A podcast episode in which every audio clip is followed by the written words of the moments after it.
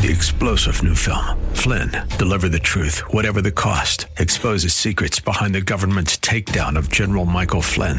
Flynn knew what the intel world had been up to. He ordered the first audit of the use of contractors. This set off alarm bells. He told the truth. He was the most dangerous person for Donald Trump to hire. They had to get rid of Flynn.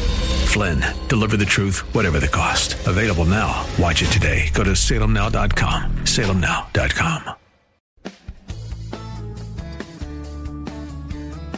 This is the Word to Stand On for Life with Pastor Ron Arbaugh. Your word is sharper than any two-edged sword. And it cuts deep into my heart. The Word to Stand On for Life is a radio ministry of Calvary Chapel in San Antonio. A live call in show here to help you answer your questions about the Bible and how to apply the Word to your daily life. For more information on Calvary Chapel, visit our website, calvarysa.com. Get your Bible questions ready and call in now to 210 340 9585. It's The Word to Stand On for Life with Pastor Ron Arbaugh.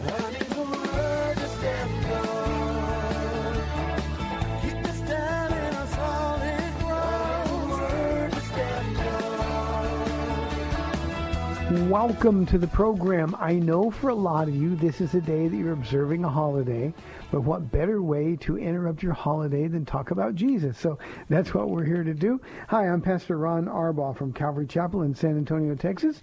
And as you heard in the announcement, this is the Word to Stand on for Life, a radio program dedicated to taking your phone calls and answering your Bible questions.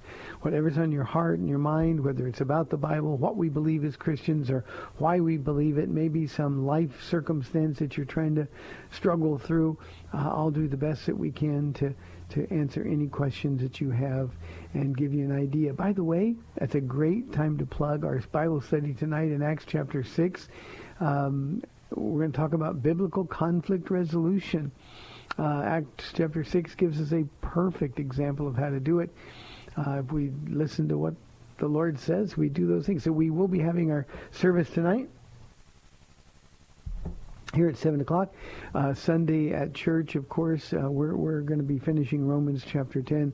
Uh, we're going to talk about Israel and Israel's place in the uh, on the world stage. So all of that coming up, wherever it is that you go to church, um, offer yourself to the Lord. Be available to be used. Be an instrument through whom God can love the unlovable. Uh, be someone that God can use to minister to somebody else who's hurting. Don't just go to church to go, but go to be the church. And to let God use you in the lives of people who are hurting. Whatever somebody's going through, you might be the one who has a solution because you've already been through it and seen the victory of God in your life. So all of that going on uh, when we go to church on Sunday. Um, may the Lord bless you as you go. Uh, here's our phone numbers for your live calls and questions. 340-9585. That's 340-9585. You can also call toll free at 877-630-KSLR. That's 630-5757. You can email questions to us by emailing questions at calvarysa.com, uh, or you can send them in via our free Calvary Chapel mobile app. If you're driving in your car, we want you to be safe on this cold Friday. Um, use the free KSLR mobile app. Just hit the Call Now button um, um, using the hands-free features of your phone, and you'll be connected right to our studio producer. One more time, 340-9585 for your live calls and questions. A couple of things that we want to also acknowledge today is the 242nd birthday of the United States Marine Corps. We have a lot of Marines in our church, and some of them look like they're 242 years of age, but but uh, thank you for your service. We appreciate it. And that leads into uh, our second announcement tomorrow, of course, is Veterans Day. And we need to be praying for our vets. You know, we have a lot of returning vets who are going through a lot of uh, emotional mental, psychological, and even physical issues as a result of their service for this country. They weren't asked to be dragged into these wars that our nation is divided over, but they went and they went faithfully, they went obediently, and they went on our behalf. So give thanks to God for the vets. If you see a veteran, buy him or buy her lunch. Uh, tell them how much you appreciate what they've sacrificed, what they've given up for us. Uh, and uh, I'm sure they will appreciate it. So veterans, I want to thank you. Many in our church, we live in a military community. I want to thank you for your faithful service. I want to thank you uh, for doing um, some impossible things, but you did it out of the sense of duty. So thank you for that. Happy Veterans Day. Okay, let's go right to some questions that have been sent in here uh, to us. Our first one from our mobile app. This one is from Richard. It says, "Are we Christians who profess to believe in our Lord Jesus Christ descendants of Abraham?" I ask this question only because of the passage I read in Hebrews chapter 2, verse 16. Uh, Hebrews chapter 2, verse 16 says, For surely it is not angels he helps, but Abraham's descendants. And the idea is that um, um, the angels are, are servants of God, serving us, those who will minister salvation. Um, but the idea here is that we're the children of God, and we share um, in the humanity that was shared by a Lord. Um, and uh, it's, it's those of us who are Abraham's descendants, spiritually speaking. So, Rich, the answer to your question uh, is yes. Uh, we are the descendants of Abraham, but not by birth or ethnicity. Uh, we're descendants by faith. Who are Abraham's descendants? Those who believe. Why? Because Genesis says that Abraham believed God and it was credited to him, to Abraham, as righteousness or right standing with God. So we are spiritual descendants of Abraham. Jesus said, if you were, um, if Abraham was your father, speaking to the religious Jews who were trying to kill him, uh, then you would do what I tell you to do. You would follow me because Abraham spoke about me. So to be a descendant doesn't here speak at all about lineage. It doesn't speak about uh, being Jewish, it speaks only and specifically about believing in the Lord Jesus Christ. So yes, Rich, we are uh, descendants of Abraham and proud to be. You know what's interesting about Abraham? It always to me, he's apart from Jesus Christ, he's the most famous man who's ever lived on the face of the earth. He is the man that three of our monotheistic religions claim as the father of their faith. Obviously, the Jews, we who are Christians are Abraham's descendants. Uh, he is uh, a man who is a friend of God. But also the Muslims, of course, uh, through Ishmael, claim that um, Abraham is the father of their faith as well. A really famous man. It's a good family to be in, but you got to make sure you're in the right family. And the right family, of course, is to uh, be a believer in the Lord Jesus Christ. So, Richard, thank you very much for the question. I hope that helps.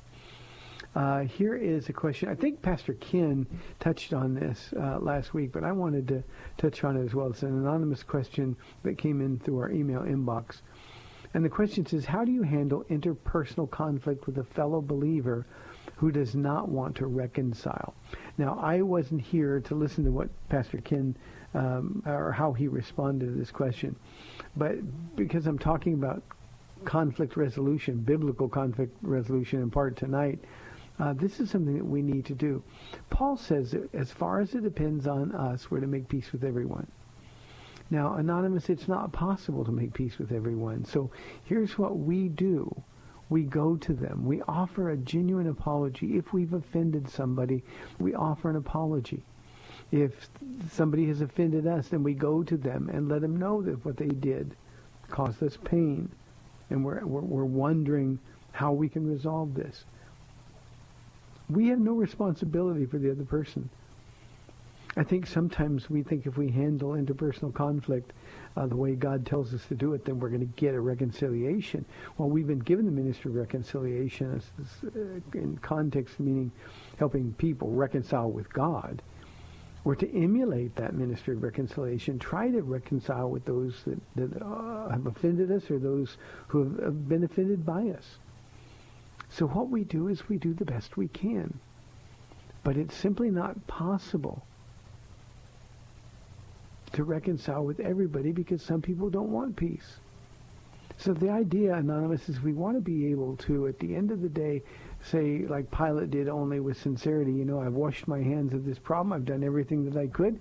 If this person didn't want to reconcile with me, it's not on me any longer. That's what's really, really important.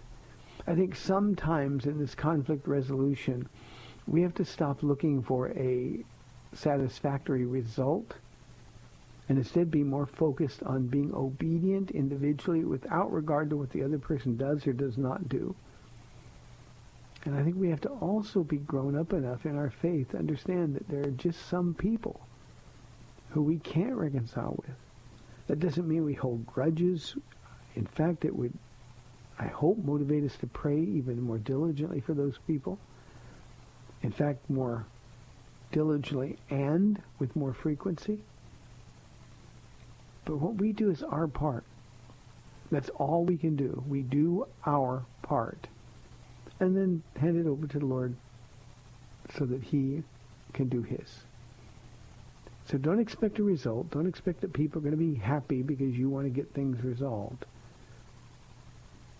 If it happens, we've won a brother or a sister. But if it doesn't, we can almost feel the smile of Jesus. And I promise you, as you continue to pray for that person with the right heart, you really will experience the smile of Jesus in your life. Very important. So do the best that you can. I always wish as a pastor that people would get along. I always think of the two ladies in Philippi, Euodia and Syntyche. Both women served at Paul's side. Both women were loyal and faithful. Both women loved Jesus with all of their heart, and both of them loved Paul. But can you imagine the pain? Well, we can imagine it because Paul writes about it. But the pain that was in his heart for no other reason than these two women who loved Jesus and who loved him and were faithful to serve wouldn't take that next step of obedience and love and forgive one another. He even reached out to the men, loyal yoke fellow. Do whatever you can to help these women get along. They were causing division in the church. They were causing people to take sides. And all because they wouldn't sit down and hear one another out and be willing to forgive even if the other person wasn't. In conflict resolution, whether it's in a marriage or in a relationship with somebody in the church, all God needs is one person who belongs to him to start acting like him. And he will bless your obedience, but he will also use your obedience to win the other one back to him. So that's the best that we can do. We can just do whatever it is that we can do. So thank you. I hope that helps. Here's a question from our email inbox from Michael R. Pastor Ron. Good day to you, and may God continue to bless you and Paula. Thank you, Michael. He says, my question is in regards to the rapture. 1 Thessalonians 4, 16 and 17 says, uh, For the Lord himself will come down from heaven with a loud command, with the voice of the archangel, and with the trumpet call of God, and the dead in Christ will rise first. After that, we who are still alive and left will be caught up together with them in the clouds to meet the Lord in the air. Uh, I want to ask for some clarification, please. Is Paul speaking about the rapture here, or is this after the seven years of tribulation he has ended? I ask because it says we who are still alive and are left will be caught up. Still alive after what, may I ask? Um, uh, there's some other questions I'll get to, Michael, but let me stop here because uh, reading this passage is essential to understanding the timing of the doctrine. You know, there are those who say that the pre-trib rapture of the church is only um, um, a century old, if that, and that a man named Darby was the one who introduced it and made it popular. Um, I would, I would, uh, that is not correct, but but in it was Hal Lindsey uh, in the '60s with the late great Planet Earth, where it really popularized it. It was the power that gave the Jesus uh, people movement um, that that that sense of Jesus' imminent return. That's when it really blew up in in the world in, in the Western culture. So um, um, you know, Hal Lindsey's not somebody that I can recommend, but the book really, really was used by God to light a fire. Now, the reason I bring that up is because those who say that the doctrine of the rapture, the, the, the rapture of the church, especially the pre-trib rapture of the church, is a relative new doctrine, have completely missed First Thessalonians because Paul was pre-trib. So Michael, when he says we who are still alive and left will be caught up, what he's saying is those who are alive at the time the Lord returns for his church. Now, what they're doing here is is is very clearly Paul taught in Thessalonica, and he was teaching them that Jesus is going to come. Not everybody's going to die, because some of us will be rescued from the great wrath to come. And Paul can't be any more clear about the fact that he expected to be alive when the church was raptured. Paul would get up every day. Now remember, he'd been to heaven. He'd seen Jesus. He'd get up every day expecting that this would be the last day. My own pastor, Pastor Chuck, uh, was so convinced uh, Chuck Smith, for those of you who don't know, uh, he, he was so convinced that the rapture of the church was going to happen in his lifetime that, I mean, it was the one thing that he focused on his entire ministry. It's part of the reason, I think, a big part of the reason that, that his ministry was so powerful, had such duration. Every day he looked for the coming of the Lord. I was talking to somebody just this weekend at the pastor's conference, or just this week. I got all my days messed up because it feels like I'm on a weekend now. Um, but Pastor Chuck, as he was dying, it, it took some time for it to dawn on him that he was probably going to die before the rapture. He was so deeply disappointed. And of course, that's what happened. But he expected to be alive. So that's all it means. Now, a little background on the, the, the two letters in Thessalonica. You know, Paul taught them, it was a very supernatural church birth. He was only there between three and four weeks. And um, the, the scope of doctrine that he discussed with them, the, the power that God met them with, is astonishing. And when Paul had to leave, they started looking for the return of the Lord. Now some time has passed. Several years have passed the time he writes the, the two letters. But the problem was that some people had already died. And the people in Thessalonica were, were, were terrified. Well, well, what about those who died before the rapture? Did they miss out? And that's what some false teachers were postulating. They were saying, well, you know, we're, we're alive, and when the rapture happens, if they died before the rapture happens, well, then they just missed out. And of course they were concerned, and Paul writes this letter to encourage them. No, don't worry. Those of us who are still alive will be caught up in the air to meet those who have gone with the Lord before us. So what he's saying is that those who are already dead are in the presence of the Lord. The King James uses a, a difficult word. Uh, those of us who uh, are alive will certainly not prevent. It. The, the, the, the, old English word meant to precede. Um, those who have already gone to be with the Lord. So to be absent from the body is to be present with the Lord. They're with him already, and Paul was trying to encourage him. No, they didn't miss the rapture at all. They're with him now, so they got there first. But when we get caught up, we'll meet them in the air. That means Jesus, when he comes for his church, now remember, he's not coming back to earth for the rapture. He's going to call us up to be with him and the rest of his church. And those who have gone before us will already be there with him. So, uh, Michael, that's all he's talking about. We who are still alive, it's Paul saying, I expect to be alive when Jesus returns for his church. Um, the other question you ask, uh, Michael, am I right to understand that we will be taken to heaven when the rapture happens and before any death or judgment happens? Um, then we will be watching what happens to those left here, or will we be watching? Uh, we will be taken to heaven uh, before the Great Tribulation begins. It doesn't mean that bad things aren't going to happen, as, as we learned just this past Sunday here in in, in uh, the San Antonio area. Bad things happen, but that's not the Great Tribulation. The Great Tribulation will not begin until we're with the Lord. The rapture of the church will happen. The man that we know as Antichrist will emerge. That's why we who are believers won't know his identity. This man will emerge. He will make a covenant with Israel. And at the signing of that covenant, seven years remains on earth. Now, we won't be watch happen. We won't be watching what happens to those who are left here. Heaven is a place of joy. Heaven is a place of peace. So no, we're not going to go to heaven and kind of look out over the edge of time and space and see all the tragedy that's going on here, Michael. So um, just keep, just keep reading your Bible, and the way you learn this stuff is to keep digging and keep reading and keep asking the questions.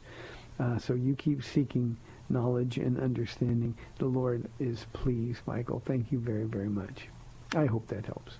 340-9585 for your live calls and questions. I didn't expect much in the way of phone calls today, but I would still love them because you're more interesting than me. But uh, a holiday, you never know how many or if anybody, if anybody's actually listening, and people have other things to do on holidays, uh, days that we observe as holidays. Here's a question from our mobile app from Jim. Uh, Pastor Ron, what does a family devotion look like for a family with children younger than eight years old, uh, as well as husband and wife devotion together? Thank you for Calvary Chapel and the many blessings it brings to our city, Jim. Thank you very much, Jim. I appreciate uh, the kind the kind words. Um, family devotions are interesting. You know, I'm not gifted to teach kids. Uh, we do devotions, uh, chapel devotions, Paula and I, um, once or twice a year uh, here for our school. And I, I always kind of hold my breath to find out, am I talking to the older kids? Please let me be talking to the older kids because I'm not fun. I'm not funny. I'm not particularly interesting. Paula, when she gets the younger kids, she has them rolling in the aisles. It's such a blast to, to, to listen to. Uh, so, so I say that because um, if you get children younger than eight, you've got to reach them where they are. It's not sitting down, giving them a notepad, telling them take notes while you do a Bible study. Uh, I would think with children under eight, it's more like telling them the stories of the Bible, uh, reading it to them, but telling them the stories of the Bible, giving them the principles and putting it in a way that, that not only will they understand, but in a way that's entertaining for them just for a little bit. You know, you don't want family devotions to be like going to the dentist and refusing Novocaine. So um, count on the power of the Holy Spirit to do what you know he wants you to do and put it in a way. But just do it, Jim. Just do it. Now, one of the things that, that these family devotions look like, um, they, they have to be consistent. It can't be hit or miss. Now, nothing has to be every day. God understands things happen. But there needs to be far more days where they happen as scheduled than not. So really fight hard against the interruptions. Uh, fight hard against the, the resistance. Um, but, but start out in the mornings. Uh, go into your children's room or do it around the breakfast table. If you have to get up earlier to do it before you go to work, then do it because you're responsible to, to raise those children up um, in the ways of the Lord. So just do it every day. Your children, Jim, and this is important, your children ought to know what daddy's favorite book is. If I would ask your kids, what's daddy's favorite book? They ought to be able to say, oh, that's easy. It's the Bible. And the only way they're going to know that is if you're involved. So do it. Do it consistently. Do it faithfully. Count on the Spirit of the Lord. Also do it systematically. Uh, you can tell them the stories of the Bible, but it's much more uh, uh, effective when you're, you're, you're reading systematically through the Bible. You know, again, it's not a Bible study. It's a devotion. Devotions are designed to encourage and to exhort. So encourage and exhort your kids. Open uh, the, the floor for questions. Let them know that you can add, they can ask you anything about the Bible study. And what will happen, you'll, you'll develop into a, a rhythm. Um, with regard to a husband and wife devotion together, I don't like the word devotion, uh, especially when it comes to adults, because uh, it, it, it sort of makes us think of something short and snappy. Uh, what a husband and wife ought to be doing together is reading the Bible. Reading it and talking about it.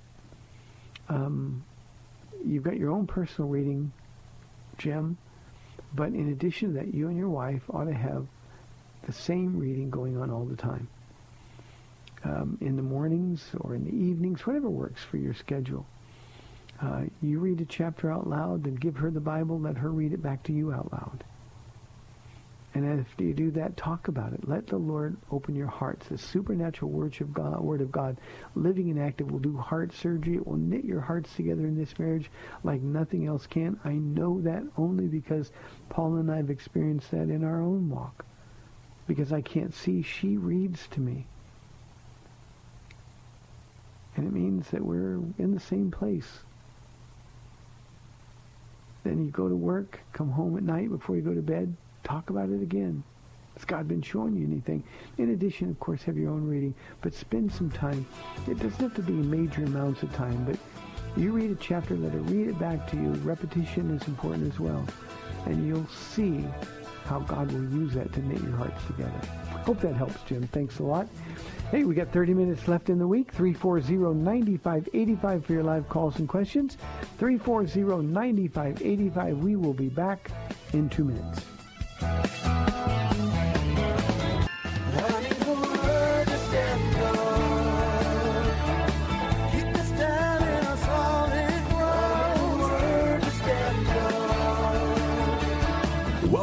Back to the Word to Stand On for Life. We're taking your calls at 340-9585 or toll free 877-630 KSLR. Now, here's Pastor Ron Arbaugh.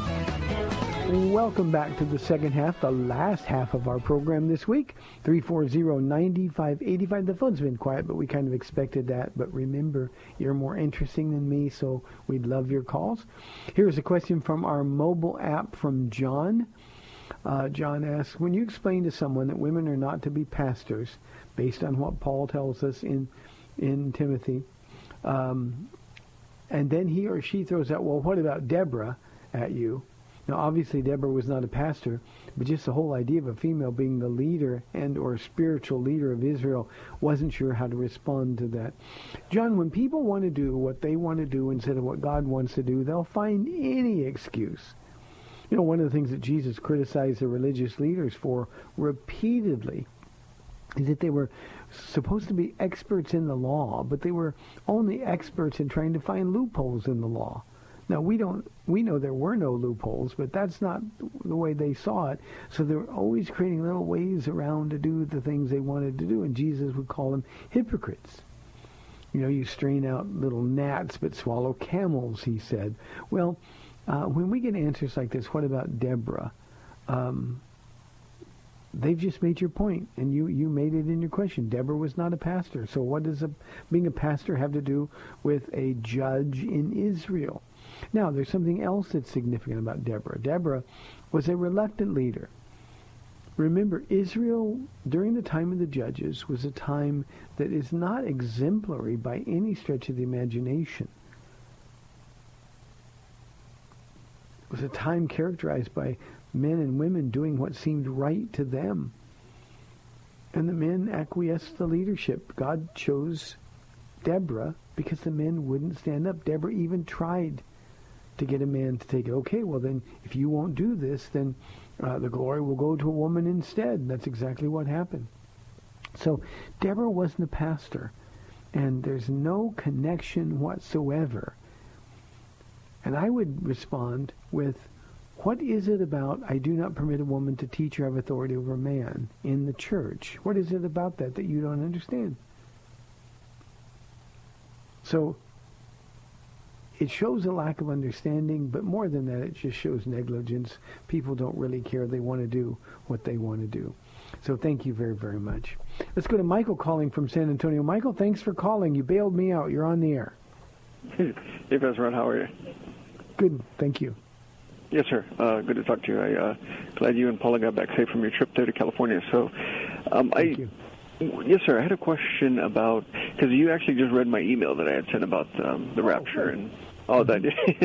but you know, because re- recently I've been reading and it's piqued my interest about rapture and, and tribulation. And my question is, what because you know I read the Tribulation Force, the Left Behind books, and my question is, what is the age of accountability? Like when that happens, is there a certain age, is there a cutoff that people will be taken up? And you know me personally; we've spoken before, so you know that my worry and my concern is that my eight-year-old that's been raised as a witness, I kind of get concerned about that. So I think that's um, if if that was to happen, you know, coming, and I just wanted to see if because to me it's not her choice to be raised that way. She was brought up forcefully, in my opinion, that way. So I just want to kind of just get your opinion and take on that, and uh, uh, I'll take your answer off the air. Oh, and also just uh, just an FYI, I sent another actual email, pretty much the same question, so you can disregard it. Okay, thank you, Michael. Thank you, brother. Appreciate it Appreciate very, you. Have a great weekend, sir. Yeah. Okay, thank you. Hey, two things. First, um, don't get your theology from the Left Behind books.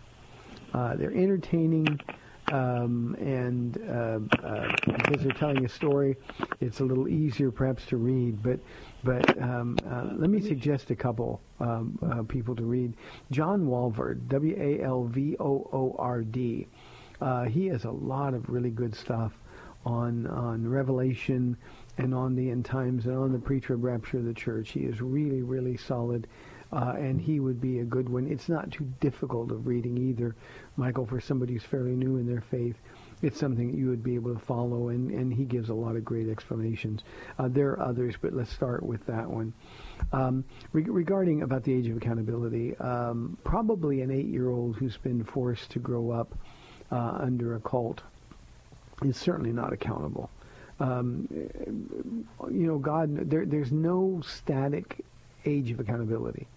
Uh, there's there's um, um, no way of knowing. I, I've known four-year-olds who were completely confident in their salvation, Lord, knew why they needed to repent, knew that they needed to be saved, and walked with God for a long, long time. But I've also known 12-year-olds and 15-year-olds who, with diminished capacity, who didn't know. So here's what we can trust: we can we can rest in the perfect justice of God, who knows all things, and He knows the heart. So I'm really confident that your daughter, if the rapture happened today, uh, you and your daughter would be in the air together. Um, uh, and you can rest in that. God does what is fair. That's what Abraham said. Will not the God of all the earth do what is righteous and just? Uh, that was in his conversation with, with Jesus concerning Sodom and Gomorrah. So um, surely that is something that we can depend on. So uh, your eight-year-old, um, you need to pray for her because she's going to grow up, and the, the more indoctrinated she gets, the harder it's going to be. But um, um, just pray, pray, pray for the Lord to protect her heart and to protect her mind. Uh, you live your life, Michael, in such a way that she can see that there's something different about the faith that you have chosen and the lies that she's been told. Michael, thank you very, very much. Let's go to San Antonio again. Talk with Rose on line two. Rose, thanks for holding. You're on the air.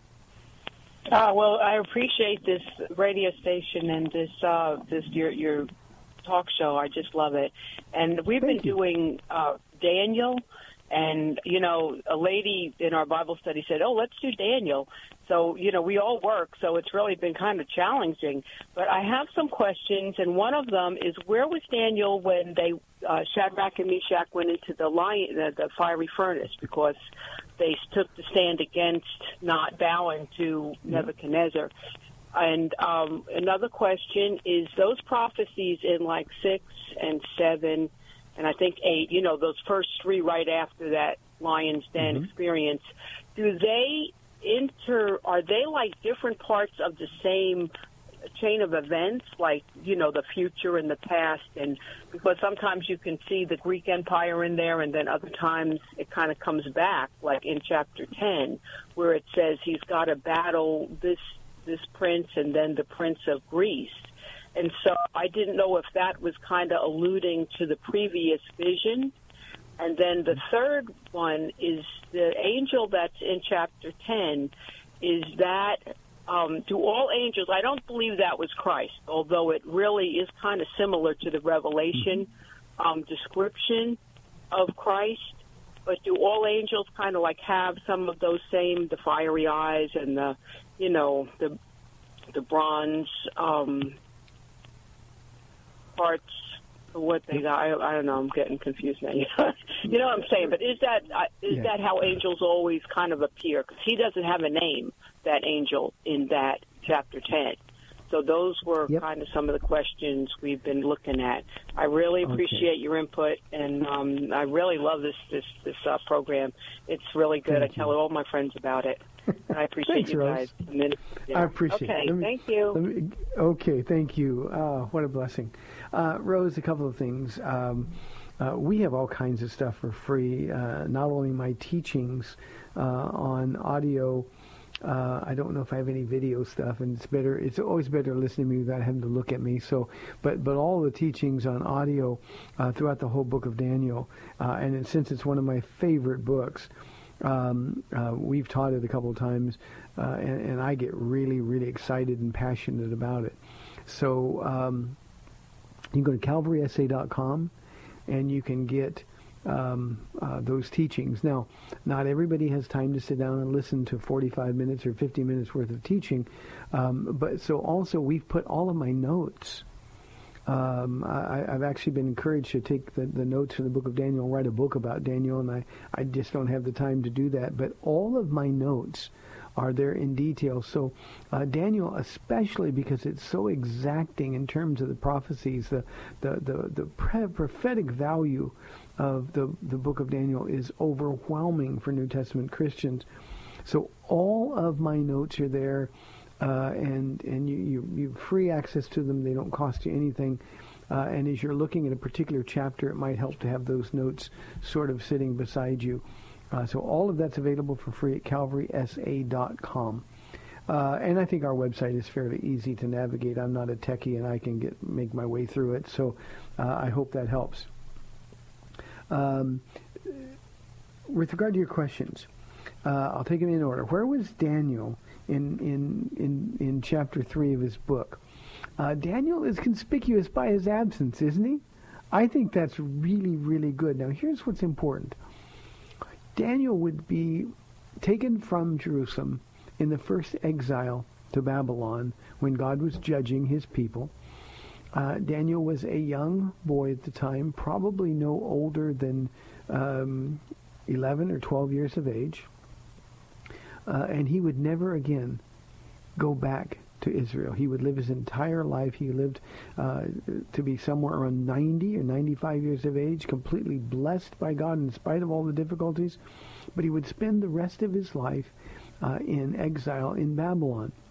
Now, what's important about that is Shadrach, Meshach, and Abednego, who took a public stand for Jesus, they were thrown into the fire.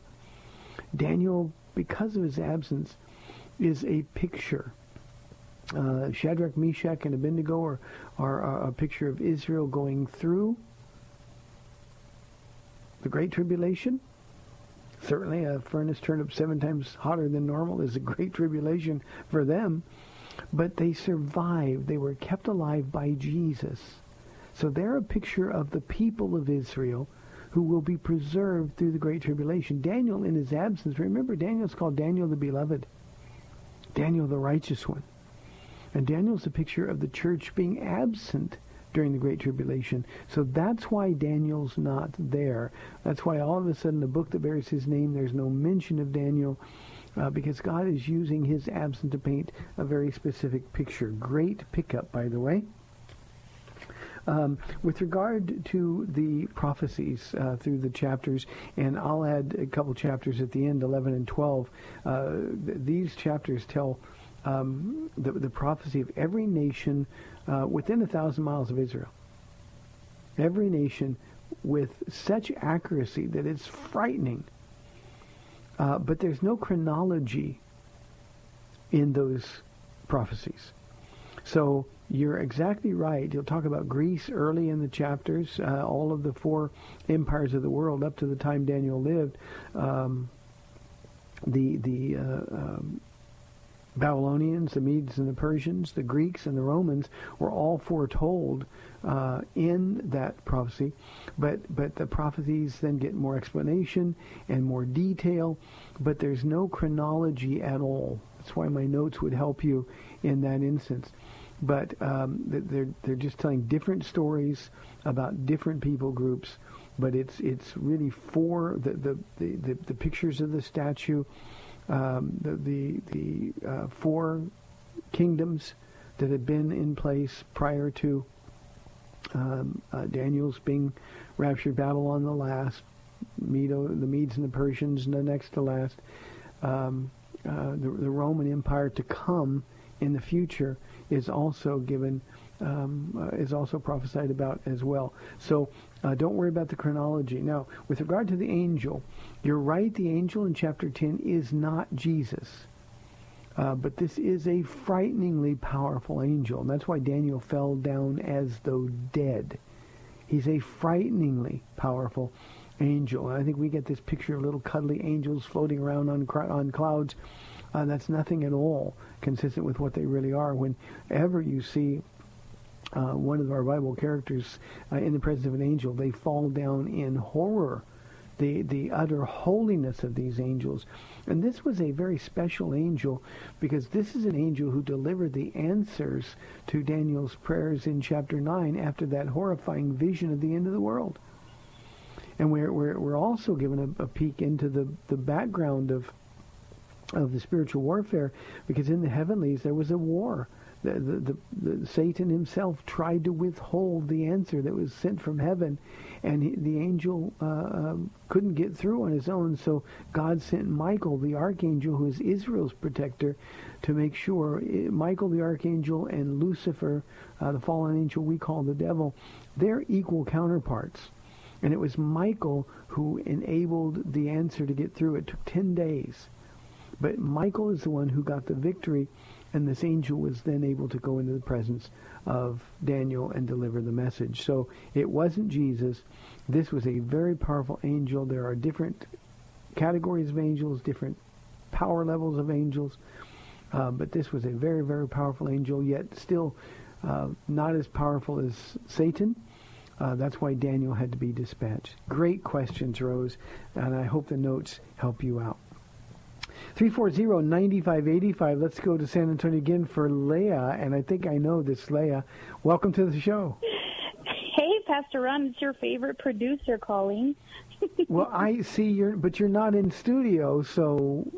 no, I had to leave early today because Trey got. I got a call from my son's daycare saying he's got a fever, so we had to leave early oh. and pick him up. So he got. Yeah, so say a prayer for Trey. But I'm calling because um I'm I'm going to be completely honest with you on this one. I'm struggling a lot with with some of what happened over the weekend, and um, I think I've I wasn't feeling bad about this at first, but I'm starting to feel convicted about these feelings that I have towards the person who committed these these acts, and I'm just I'm really struggling with. Um, I don't know, for lack of a better way to put this, I, I said this the other day. I was like, I really hope he suffered. I really hope he suffered on his way out. And, and it's just, I, I, I love God. I love His people. I, I love, the, you know, the way He tells me to, the way God's Word tells us to. But I'm really, really having a hard time with the idea of of just what happened. And and then God kind of spoke to my spirit and said, like, hey, you, what if He called out to me? You don't know. You know, what if in in those last few minutes He said, hey take me, you know, I'm sorry, forgive me, and take me. He, what if he had a moment, you know, what would you do if you saw him in heaven? So a lot of things going through my mind and and just kind of my emotions. I know what God's word says about forgiveness and all that stuff, yeah. but I'm really having a hard time uh yeah. um you know processing and feeling feeling forgiveness yeah. for for this individual. So anyway, just just wanted to be honest about some stuff Thank there you. and see what you said. Thank you, Leah. I can help, I think, uh, and, and, I appreciate you being honest uh, and vulnerable because um, there's the same questions are going through the hearts and the minds of lots and lots and lots of people. I think we have to make a distinction between hating evil and hating the person who does the evil. Uh, it would be so easy to be bitter. Now, something else that's important for you to understand, and again, I know you know these things, but um, feelings, um, um, the, the, these these conflicting emotions uh, in many times uh, they come from an enemy who wants to destroy you. Uh, the enemy knows your heart. He knows that you love God's people. If he can trip you up by making you angry or making you hateful towards somebody, well, he's going to plant that seed and he's going to do everything that he can to, to sort of withdraw, make these withdrawals to attack you uh, in the in the days and the weeks and even the months and years to come. So that's why fighting these things, understanding these things are really, really important. Now, I can promise you a couple of things. Um, one, this man is being tormented now. He is in um, hell, not not in the great white throne judgment yet, not in the lake of fire, but he is in the place described in Luke chapter 16 as a place of torment. Uh, uh, the rich man who is in this this this torment uh, said, "It's so hot, just cool my tongue down. I'm in torment in this fire. It's not a literal fire, but but but the the, the man who did this thing, um, this grievous, heinous act, is suffering forever." The fact that he killed himself would be an indication, Leah, that you're not going to see him in heaven. Uh, he is going to get the justice that he deserves. Now, the difference is in knowing that and delighting in it. As believers, we can't delight in anybody being in torment. So here's what you do, and, and I think we can turn this into into productive energy simply by uh, praying for his family, the people that he has disappointed and caused so much pain for, praying for the, the families of those who are now in heaven with Jesus. Um, and I think we have to have a realistic view of heaven.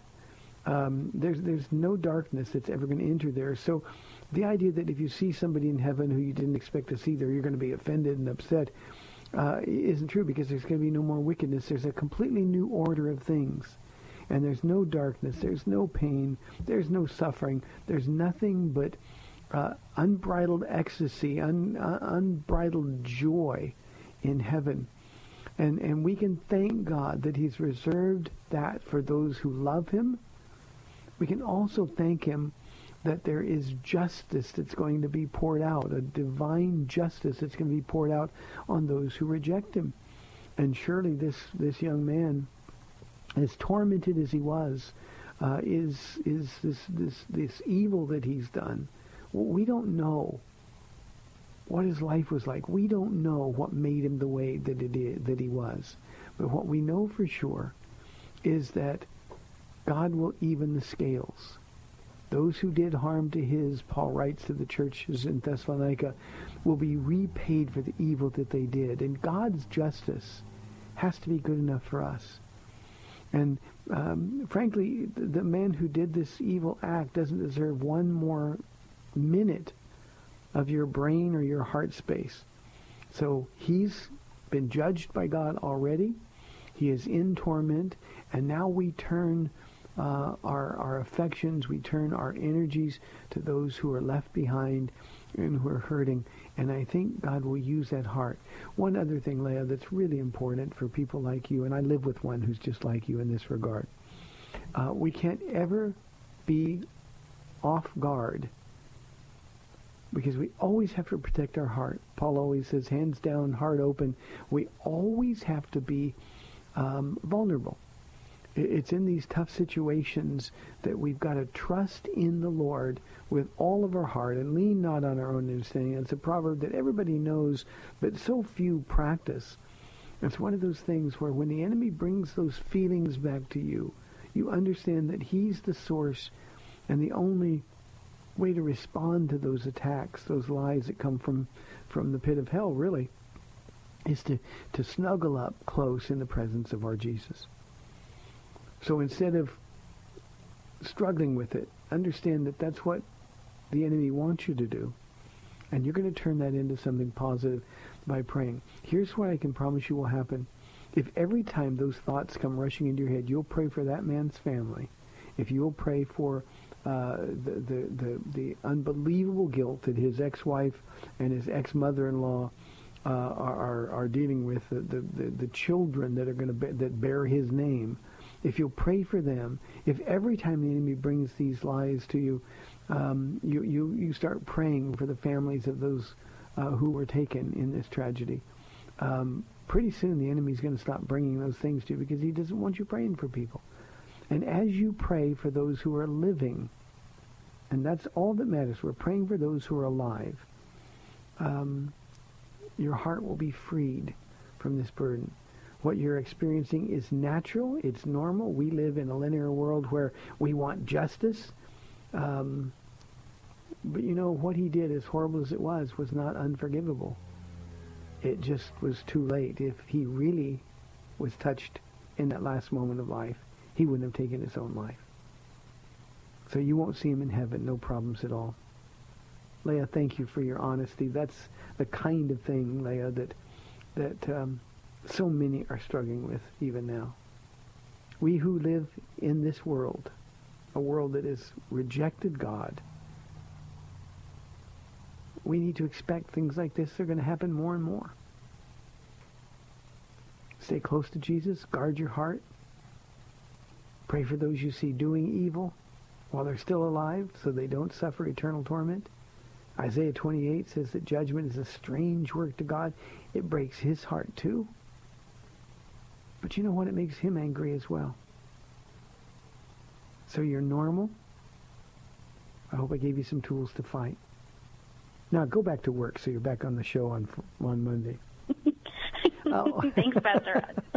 my and, and by the way, my other favorite producer here wants me to tell you hello. Hi, Sam. Thanks, Thanks, so much, Leah. Pastor Ron. We love you uh, so much. Okay, God bless. Bye-bye.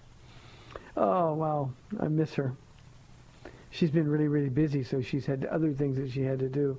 Well, we're inside one minute already, so we don't have time for any other questions, but I appreciate the calls in the second half of the program. Uh, and I really appreciate your faithful listening, the nice things that you say. Uh, it is an honor to serve the Lord by serving this delightful radio audience. Remember, go to church on Sunday and hug somebody, love somebody, listen to somebody who's hurting. May the Lord bless you and keep you. Have a great weekend, and we'll see you on Monday, Lord willing, on this radio station. God bless. Bye-bye. Thanks for spending this time with Calvary Chapel's The Word to Stand On for Life with Pastor Ron Arbaugh. The Word to Stand On for Life is on every weekday afternoon at 4, and Pastor Ron invites you to find out more about Calvary Chapel at calvarysa.com. The Word to Stand On for Life was sponsored by Calvary Chapel of San Antonio.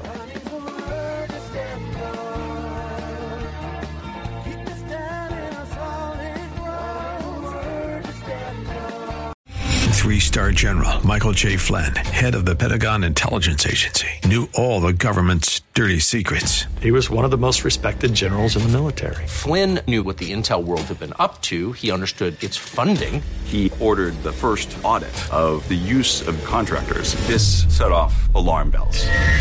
The explosive new documentary, Flynn, Deliver the Truth, Whatever the Cost, uncovers the facts behind this scandal. Flynn told the truth. He was the most dangerous person for Donald Trump to hire. I find out the worst enemy that I'm going to face in my life is right here in America. They took my assessment and they wanted me to change it. And I was like, I'm not changing it. They had to get rid of Flynn with in depth interviews, archival footage, and never before seen personal records of the man behind the headlines. I just felt like I was drowning. Flynn, deliver the truth, whatever the cost. Available now. Watch it today. Go to salemnow.com. Salemnow.com.